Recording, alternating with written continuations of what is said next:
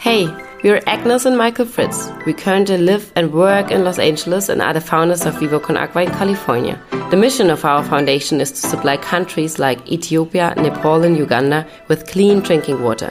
Our aim is to do this by intersecting the clean water mission with the love for art, sports, music, and culture. Our podcast focuses on the daily struggles of a social startup, running a business with your significant other, while raising a family and adjusting to life and cultural norms in a new country.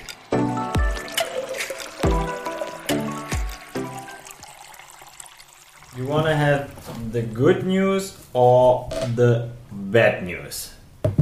Maybe this week. Good news first. And the good news is we have a place in the childcare. Yeah. Yeah. But the bad news? It costs like $1,560. It's insane. It's insane. Uh, but the really bad news we had this week, because we didn't plan with the childcare, that um, our friend who wanted to come to take care of Frida um, couldn't come out of like very uh, difficult reasons, I would say, but she couldn't come, and we had these news this week, and for me, this was emotionally a roller coaster because um, um, all the things we plan here. Um, uh, are really important, but for me, Frida is still the most important person here within the whole setting. So um, I really wanted to have someone um, who is also taking care of her. Um, and this was for me really hard to like deal with that situation to be in a different country and have like no uh, really good person and body for for our two years old daughter, uh, which is also for her something different. So she comes here and all the kids on the playground and everywhere we go they don't talk German and yeah so um, it's important to have someone also um, for her. So we try to make plan Bs, right? And maybe for the people who think why the hell they need somebody to take care of the little one, why they can't do it by themselves. Uh, we travel a lot, and we said from the very beginning when we want to do Viva Con Agua both and equal level and same kind of workload and everybody is able to travel to Uganda and then uh, to Ethiopia and stuff that we uh, need support on that uh, so that was the reason why we had for the last year always somebody who supported us was living with us of course we also paid and we did that for the last years I mean Yeah, yeah. there was Yeah. always interns living with us friends living with us so the family's already open. I had that. I was growing up with a mom who al- al- always invited like friends to stay at our place and to have like a bigger family. And I really like also the idea of um, yeah the, the the big family. Like it, it was in former times and to really share all the um, tasks and things you have to do around the household and um, also with the kids. But but I don't like if like there's I would not want now at that point to like pay to someone um, as a nanny and maybe she doesn't speak the language of Frida and she takes care and for her everything is new so I always make sure that somehow for Frida there's also some stability in that uh, system where we are traveling a lot and where we coming here and then maybe going back in summer and then coming back here you know so I just laughed a little bit because um, when I go to the playground there, it's full of nannies. Basically, and uh, Spanish, uh, Hispanic uh, ladies who take care of um, yeah the Venice kids. Let's put it like that. So yeah, this was a, um, a troubleshooting. Nevertheless, we have a, a childcare, so it's basically kind of structure already there. and it's so insane to think about that in Hamburg we paid 17 euros you know for like Additional food. additional for childcare Yeah, but we like. Uh, yeah you only have to pay additional food right Exactly. yeah and here it's like two zeros more but yeah that's a life here and Yeah. because we put Frida first that's that's like that's what we have to pay We have to check how we finance that. We will keep you in the loop for that. But uh, what else happened, Agi, this week? Uh, what you wanted to do and uh, did it work out? what we said is that we have this great workshop coming up with um, the Power Water people. The Power Water people is a couple, um, Jack and Ellie, based in Wyoming in the US, and they started this company. I think we told you um, about last episode, um, and we had really cool, uh, intense days of like working and and mind mapping and talking about roles and about plans and what we could do and what makes like most sense for both of us because they also have like a small baby in the sense of like a project they want to like really push forward which is also connected to water. And we try to really um, bring all the things on the table as we say in germany and talk honestly about all the things. And um, we already like yeah a lot of things clicked this week within that workshop so um, um, i really like that uh, productive way we did that. And i think we're now good to go. Like we did some we decided. We, we did we took some decisions and and they're open. So we will have uh, we will work together with them. Um, and there will be also then some sort of the founders of viva con agua california and uh, they will also move to Los Angeles to start Agua California together, really here. So it's uh, also, I think, a big step for them. And yeah, maybe they also come up with a family podcast about how to run a social business. Um, what else you wanted to do and what have you done? Um, yeah, taking, uh, struggling with um, childcare for Frida. Um, and then also I was sitting together with Ellie already, and we're talking like about um, budget planning, annual planning, finances, all this stuff. Um, that was great. Um, what are the big differences between the US and Germany? Like I, I, I remember you struggled like almost half a day to uh, pay uh, our lawyers. I, the lawyer, yeah, I did it. Yeah, you did, it. did it. You succeeded, but uh, what was the problem? Because I, in Germany you pay probably like. They use still like for me it's it's sometimes weird. Like here in the US, some things are really advanced. You know, like when I go to the yoga class, which I started to do here. Um, I have like an online account. I pay with the credit card, and everything is easy. I just tell my name and everything, you know, and then they will send me reminders on, I don't know, my plan and everything. And with banking, um, they still use checks, you know, so um, that's completely different. So Ellie told me she usually pays everything with um, checks, and we have to, of course, like set it up because I don't have any check anymore. Uh, like I, we, I haven't had it. I think I had a check 15 years ago uh, for traveling, just in case it ends everything. Check, yeah. Traveler checks. That's the only time and I never use it. So I but how does it work? You you you write a check and then you send it via post. Yeah.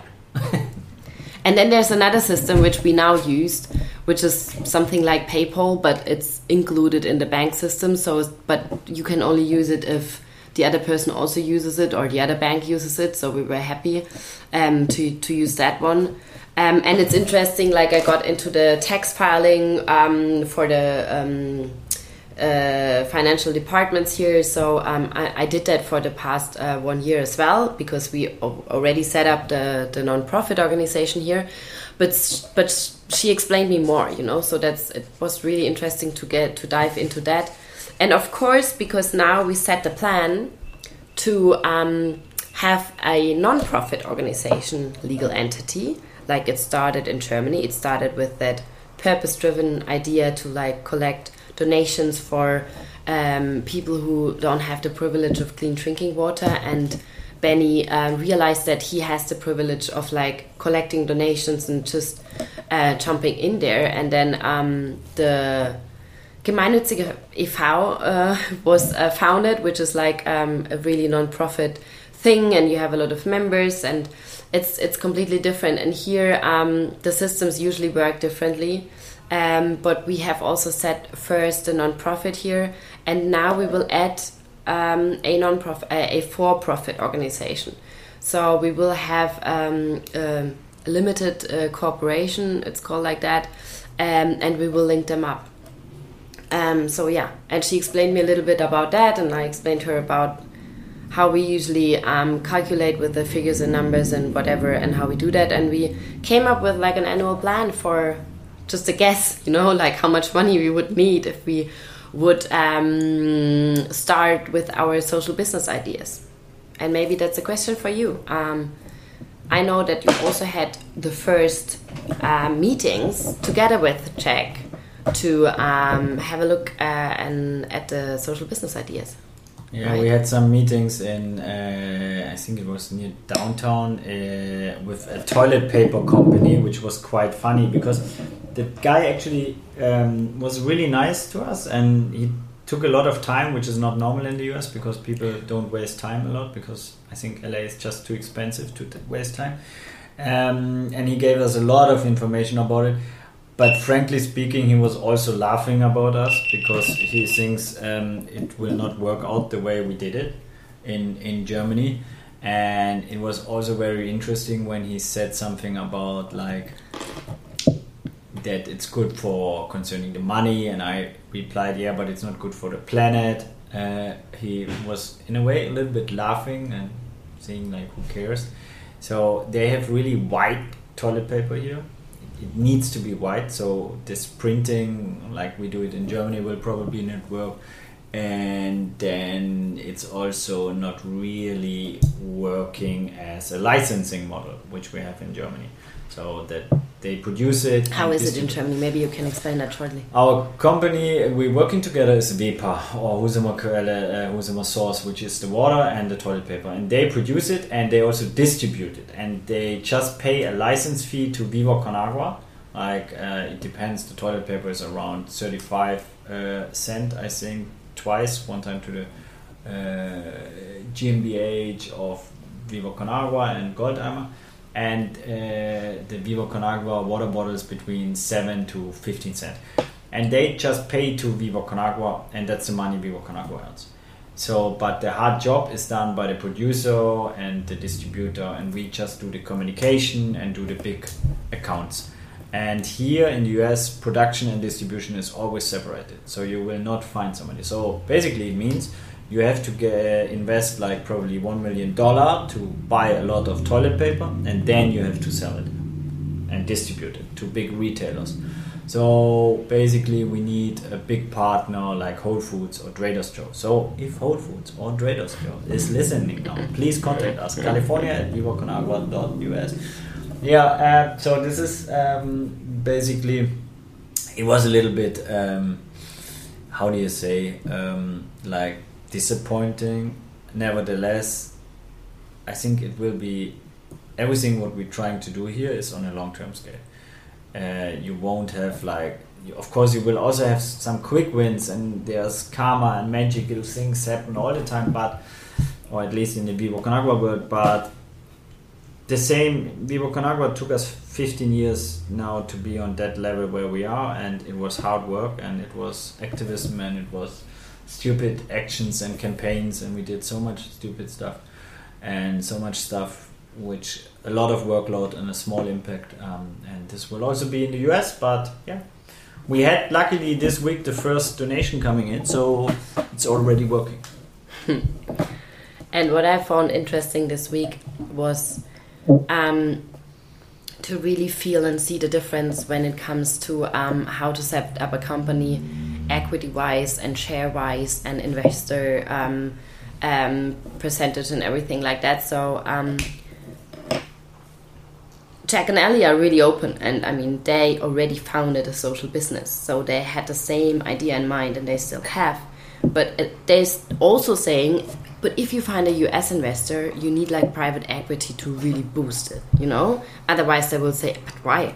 And then the Viva Con Agua perspective comes in, where I think it's really. Um, um, how do you say that? It's really pure to like really say no. We we don't earn it. We can't sell it in like ten years. Um, we want to have that for the public benefit. You know, so it will it will never be sold to a really weird company or whoever, um, and can be turned around. So and and this basic thing took us took us quite quite a lot of time to like figure out how we then do it to And still try. have an incentive for investors. and to understand the difference that for the US people it only makes sense to found a company which you can sell because otherwise you can't make it big like they always say things like Uber and they are not sponsoring our uh, uh, podcast yet, but maybe soon. So write us an email again. Um, no, but um, like companies, big companies, where they have actually they investors didn't make any money, but it becomes more wealthy and wealthy and wealthy because they invest uh, need investors and money all the time, but they don't really make money, so it's not profitable. So it's a crazy snowball system, and yeah, the crash will come. So get your money safe. what uh, else did you do this week? Uh, I met really um, interesting guys uh, from Norwegian and Norway. Sorry, Norwegian guys.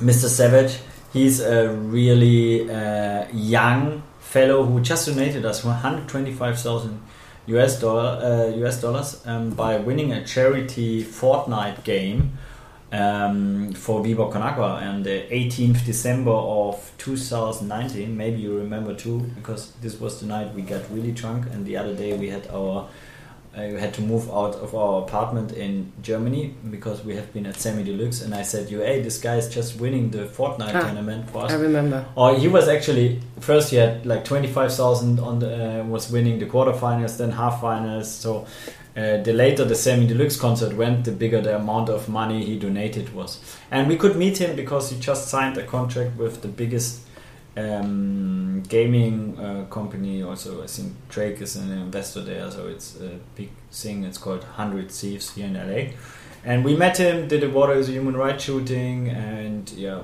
just yeah got to meet his father him and his manager. Really smart guy 23 impressively young but he already drove a Tesla with 19 and he was really cool and really um, smart and so this was interesting for us. Then the first donation I really celebrated because it comes by our long-term supporter Paul Ripke, and he donated more than five thousand uh, dollars for Viva Con Agua. So it's like the fir- what? Why are you shaking heads? Because I I thought that you already said that last year, last week. Ah, but honestly, everybody who donates around five thousand dollars. I will communicate it in every podcast. So Paul Ripke uh, just donated five thousand. He's a co-founder. Without him, it would there would be no Viva Con Agua like it is today.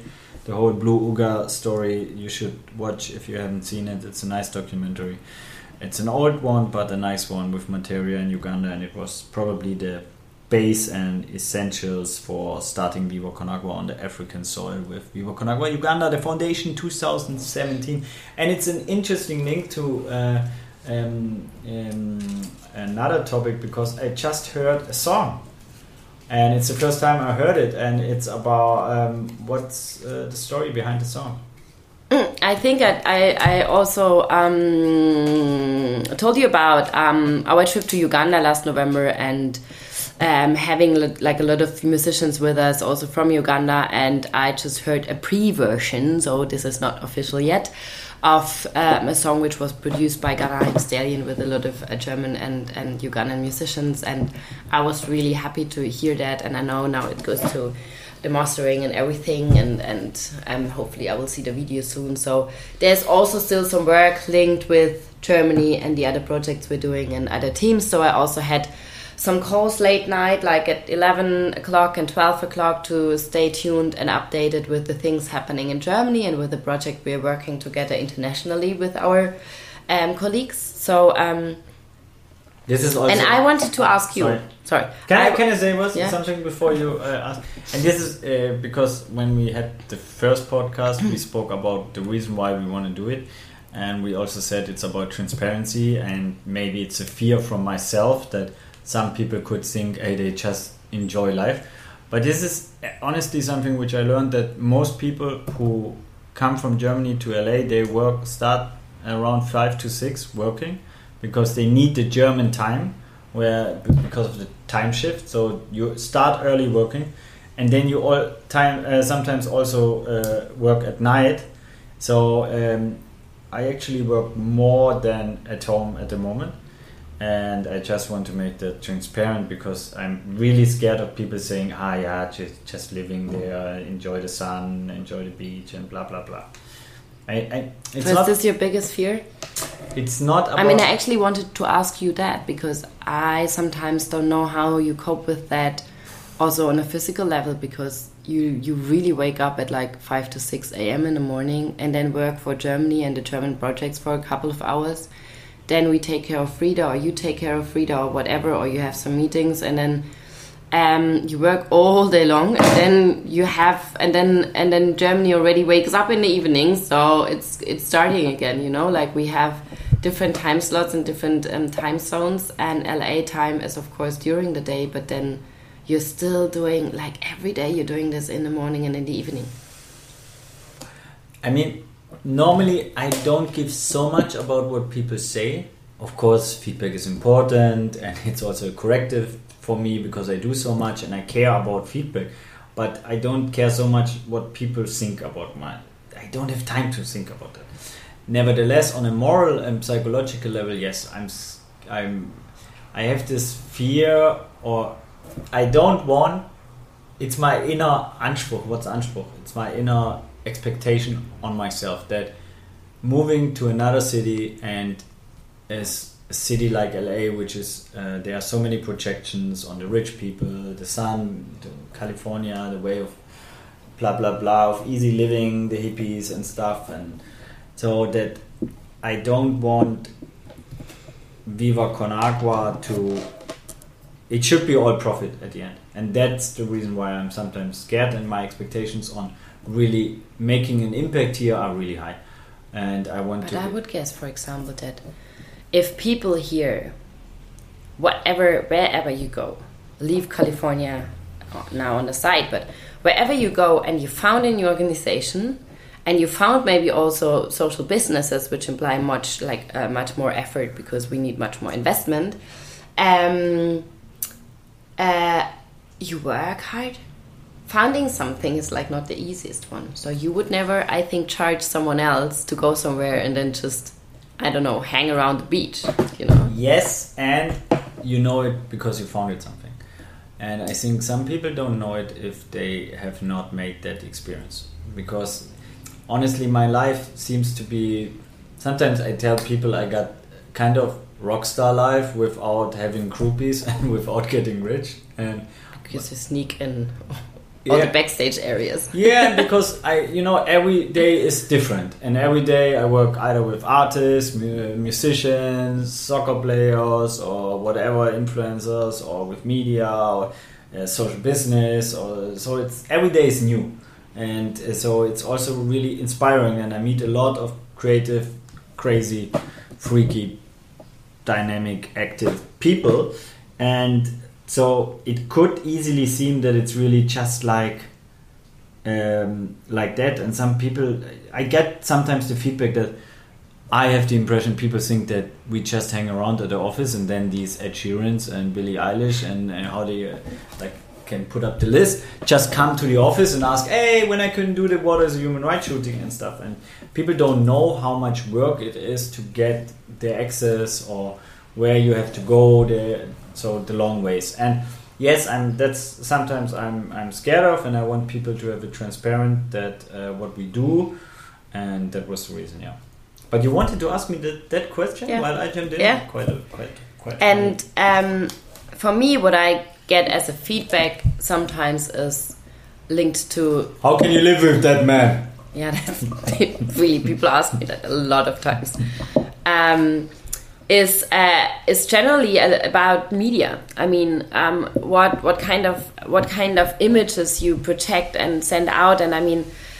Um, you're really active on social media, and um, people sometimes come to me and be like, "Yeah, yeah, no, you don't have to tell me how it is in California. I see everything on like social media of Michael, and it looks great what you do." You know, so sometimes this also gives the impression. So I think a podcast can be there for like maybe showing also like some some downsides and the struggles.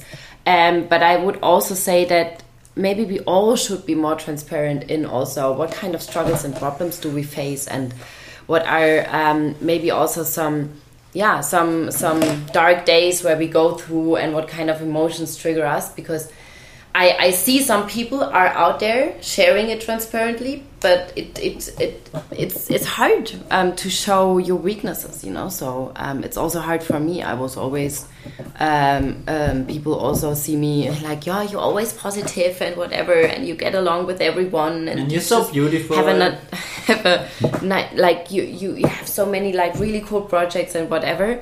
But um, I mean, of course, I won't answer them and say, yeah, but it's really hard or whatever. I I don't cry that that much, but still, like there's like um, a lot of situations where I'm faced with okay, shit, how I'm gonna deal with that, and um, usually we we won't post that on social media and share it. I so think I think there's like um, people calling, setting up this is saying like this is not working like that. We have to figure out, or everything is really short term here. So I realized that when you want to like organize something more next week, they can call just one day before and just tell you, ah, sorry, we have a different plan. Sorry, it doesn't work.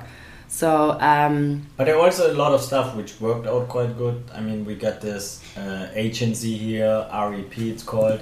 It's with Eddie. It was funny because I always tell the story a little bit that uh, last year we did this water week and there was this one exhibition downtown and near Skid Row. And I know you love this exhibition, but for me it was, yeah, in a way, no real impact apart from ourselves who bought two artworks.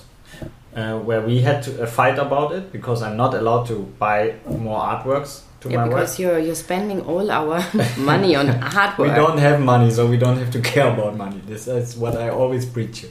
If you have too much money you care about money if you have too little money you care about money because you so but the money we have is just perfect we don't have to care about it it's coming in and it's immediately going out but yeah so we mm-hmm. were the only art collectors or buyers at this art exhibition near skid row which is the poorest city of uh, street in in the us and then there was this guy eddie uh, he's a german guy but living for a long time in la and he and connected us to his agency. And yesterday I had a meeting with the CEO and the CMO, and they agreed on doing everything pro bono for Viva Con Agua, so for free. And they now take care about the designs of the water bottles, about the gold Goldeimer designs, about a campaign which we can connect with Skid Row, which is quite interesting.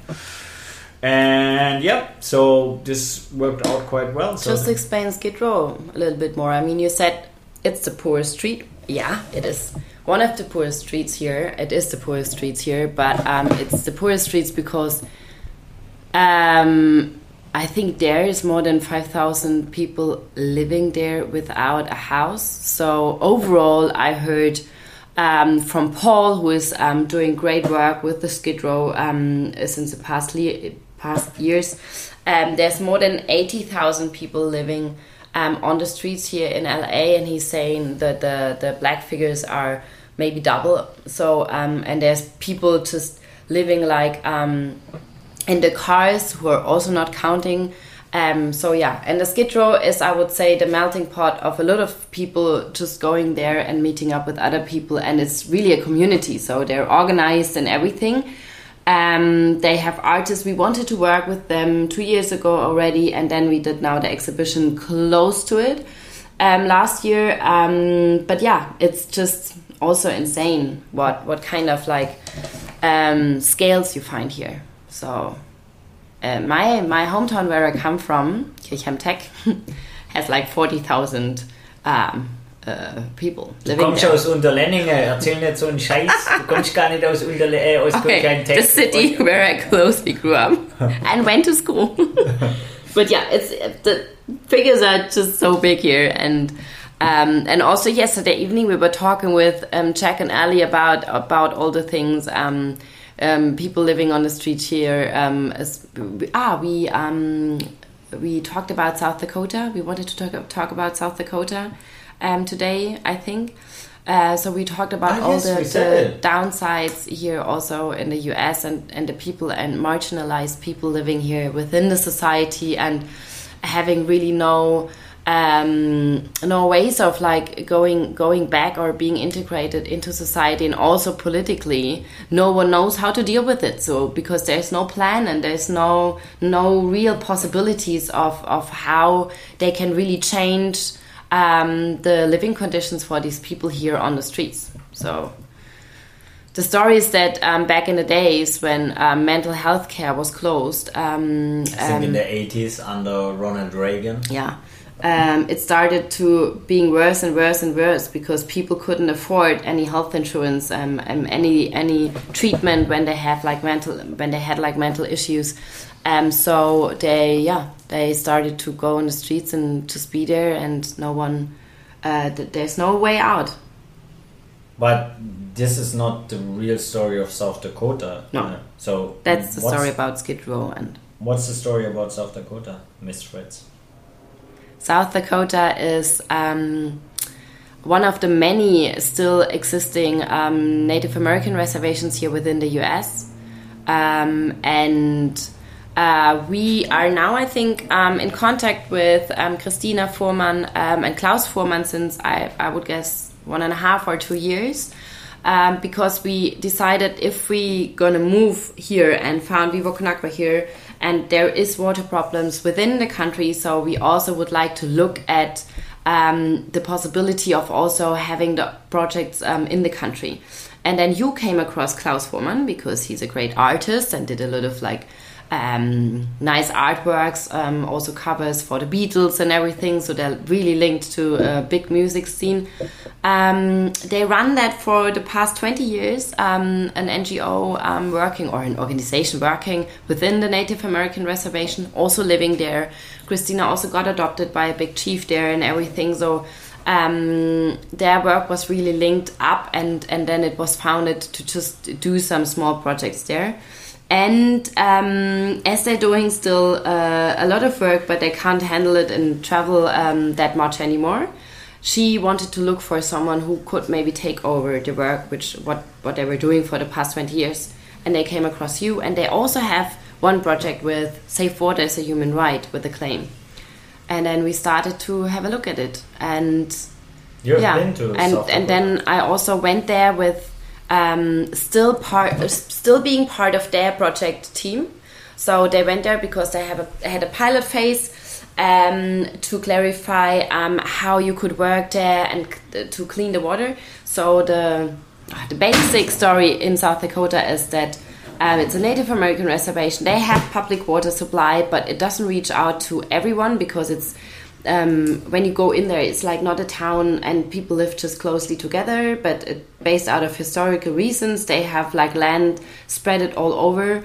Uh, so they live in small trailers or houses um, all over the place, and 60% um, of the people living within the Native American reservation, they um, have access to public uh, to the public water system, which is still not right, like being liable the, the whole year. So sometimes um, the pumps break and, and, and, and they lack access. So also during winter time when they have like really cold, cold winters, it's just not coming through.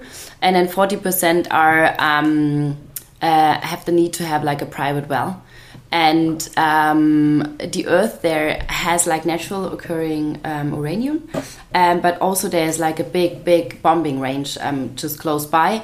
And there is because uranium is like a is like a um, a thing which um, a lot of companies also want, you know. Um, there's private companies interfering and um, digging out the uranium, but not always taking care of uh, the cleaning and and uh, the toxic waste disposal afterwards. So they have had like um, a lot of like private companies coming in.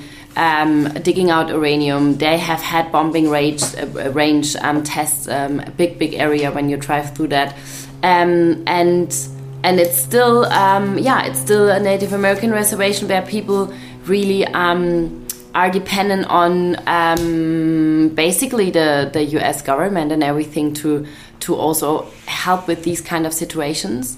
Um, so um, if there's not the help coming and water supplies is being built and stuff like that they need to use their private wells. And um, this uh, they have then a lot of like uh, uranium, be it like from natural resources or from the um, digging out, um, and polluted water. Um, and they have other toxic um, materials which are coming out. So, uh, but the biggest one is uranium, and the uh, Voormann um, organization um, they uh, did like a they did a testing with like over 100 wells and found out that over 60% were polluted with um, uranium and if you just look at the figures they have 85% of Arbeitslosenrate. Um, unemployment. Unemployment rate is very high. I know a word in English. Diabetes di diabetes no. rate is so so so high. Um, um, it's just the situation is just so so so bad, and they're really not capable in like doing something. And of course, like the cancer rate is really high, and I found it really interesting because we were there with a water engineer from Germany, and he was taking care of like um, naturally um, um, was heißt Abbau, like uh, dig, digging out like um, getting out uranium in like we had the third biggest uranium mine in Germany. Yeah. I learned that. Yeah. Um, in, in the 70s, 80s, whatever. And they were found out that all the, the health symptoms for the mine workers uh, oh, working there, working there, um, were exactly the same when you are polluted by uh, uranium or radioactivity. You know, so and it's not like a scientifically proven that what the uranium does to the human body but it's still like if you go to that native american reservation um, it's the same symptoms so it's cancer it's diabetes it's um, child mortality is really high and, and all that bad stuff so um, the pilot phase was about um, a water filter where you filter out uranium. Basically, it's very easy, and um, we did the water, um, filter change. And um, now, because the pilot phase is, is done, um, we would be able to like did, do it in a in a bigger scale. And there's like in this special uh, reservation, there's like 40 40,000 people living in there, so 60% maybe have like some sort of water supply, but 40% still lack of that. And then out of that 100 which they uh, which they tested, over 60% have like a much higher uranium percentage, which is allowed in the US. In Germany, the rate is, is still different. Yeah. So um, even here, this is illegal, and they suffer a lot, and then they have all these symptoms, and healthcare is also an issue. So yeah, you can you know where where it goes, um, and we really would like to uh, do one of our first projects there because I think that's that's just so um, intense what happens there. So it could be that besides the project we're doing with our partner Welthungerhilfe in Uganda and Ethiopia, that we also support uh, the Native American reservoirs in um, in South Dakota. Which also means not only in South Dakota but within the US. But yeah. we start there because we have had this. I mean, it takes a long time if you're open up for like new projects and new project partners and also for new topics. So I mean, we're we're digging wells, we're um, building toilets, we're uh, facilitating hygiene training and all the stuff. But I mean, dealing with uranium is a different thing. But I think we're able to do it. But it needs time to like really invest and research and do the right things and also work with the right people who know that shit. No, so and dealing with the culture is also I think a really important topic because like the as, as you told me it's a lot about trust and that the Native American uh, topic is really highly sensitive.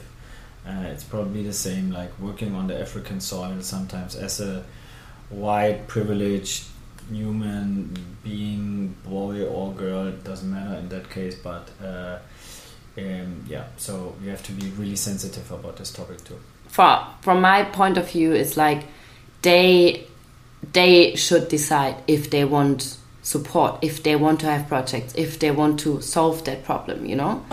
And it was very interesting because there, they also, um, I was talking with a lot of people there, and they say, okay, water is sacred the hills they have, the Black Hills, are one of the sacredest, sacred. I don't know if you can say that, the most, most sacred, sacred, hills um, within a lot of like Native American reservations here within the U.S. And there, the same happens, like um, drilling of uranium by um, private companies. Uh, no really toxic waste disposal um, management facilities, or they're just leaving. Um, so they want to really care about their safe and sacred water. And so the will is there, and they really want to change something.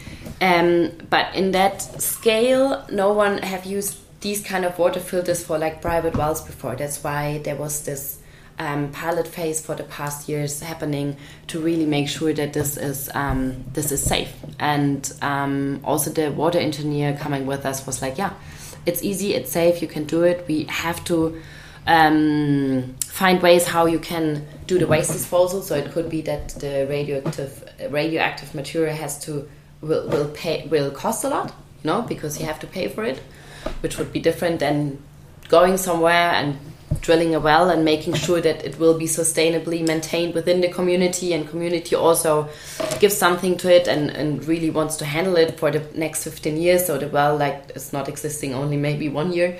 But um, it's different if you have like uh, if the cost structure is different. You we can't just go there and install one water filter and maintenance and then it's it. You have to like regularly go there.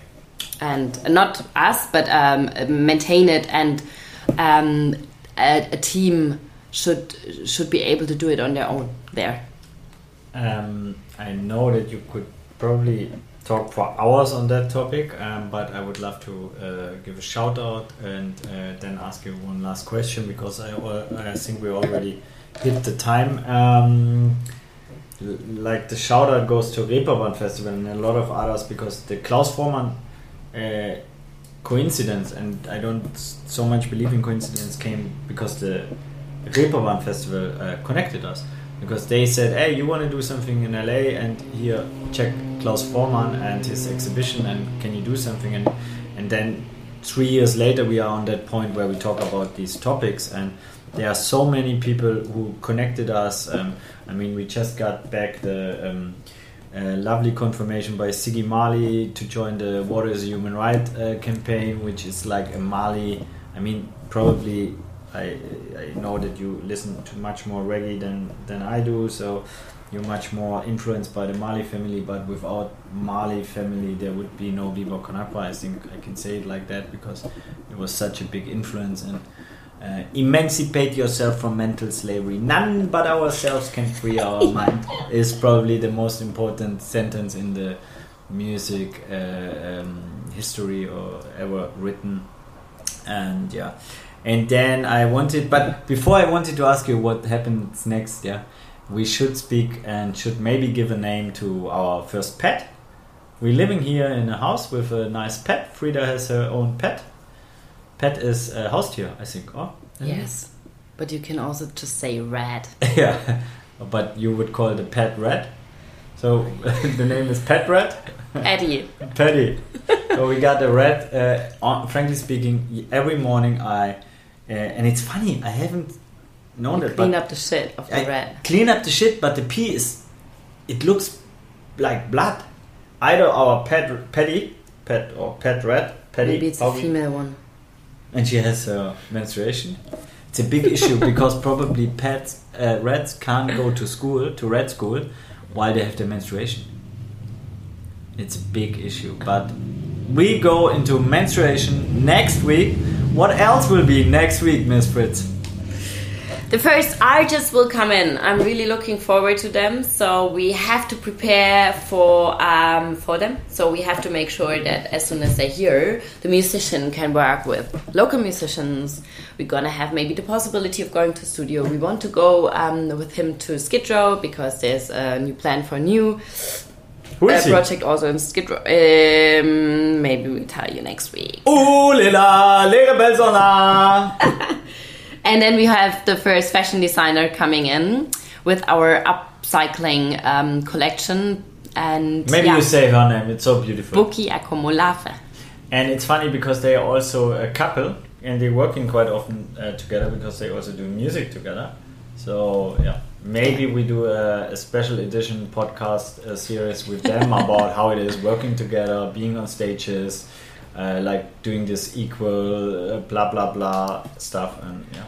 Yeah, we never did um, artist residency with um, a sustainable fashion designer or a fashion designer in general. So we have to prepare a lot, like organize um, sewing machines and whatever. Um, yeah, so um, it's a lot to do, a lot to prepare, and looking forward to that. And we did one thing last week.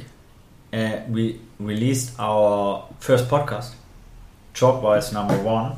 Yeah. and uh, we got uh, some feedback, and uh, I want to share one. Uh, you have a beautiful voice. I would agree on that, Oh. and it was funny because uh, some people said it, and uh, yeah. So and it's interesting because I, I don't normally listen to stuff like that, but I listened a little bit. But you listen to my voice quite a lot. yeah, I listen to your voice, but yes, but differently. when you speak to me without a microphone, it's totally different. Uh, the tone, the level, and the, uh, the speed of the communication uh, changes. But uh, it's really uh, the, for me at least, it uh, it impresses me a lot. Your quality of English is really like uh, yeah my just mine just sucks but yeah uh, we go into that next week so thanks a lot for um, listening to Dropwise number three you want to say something Thank you. Thank you. have a nice week Viva!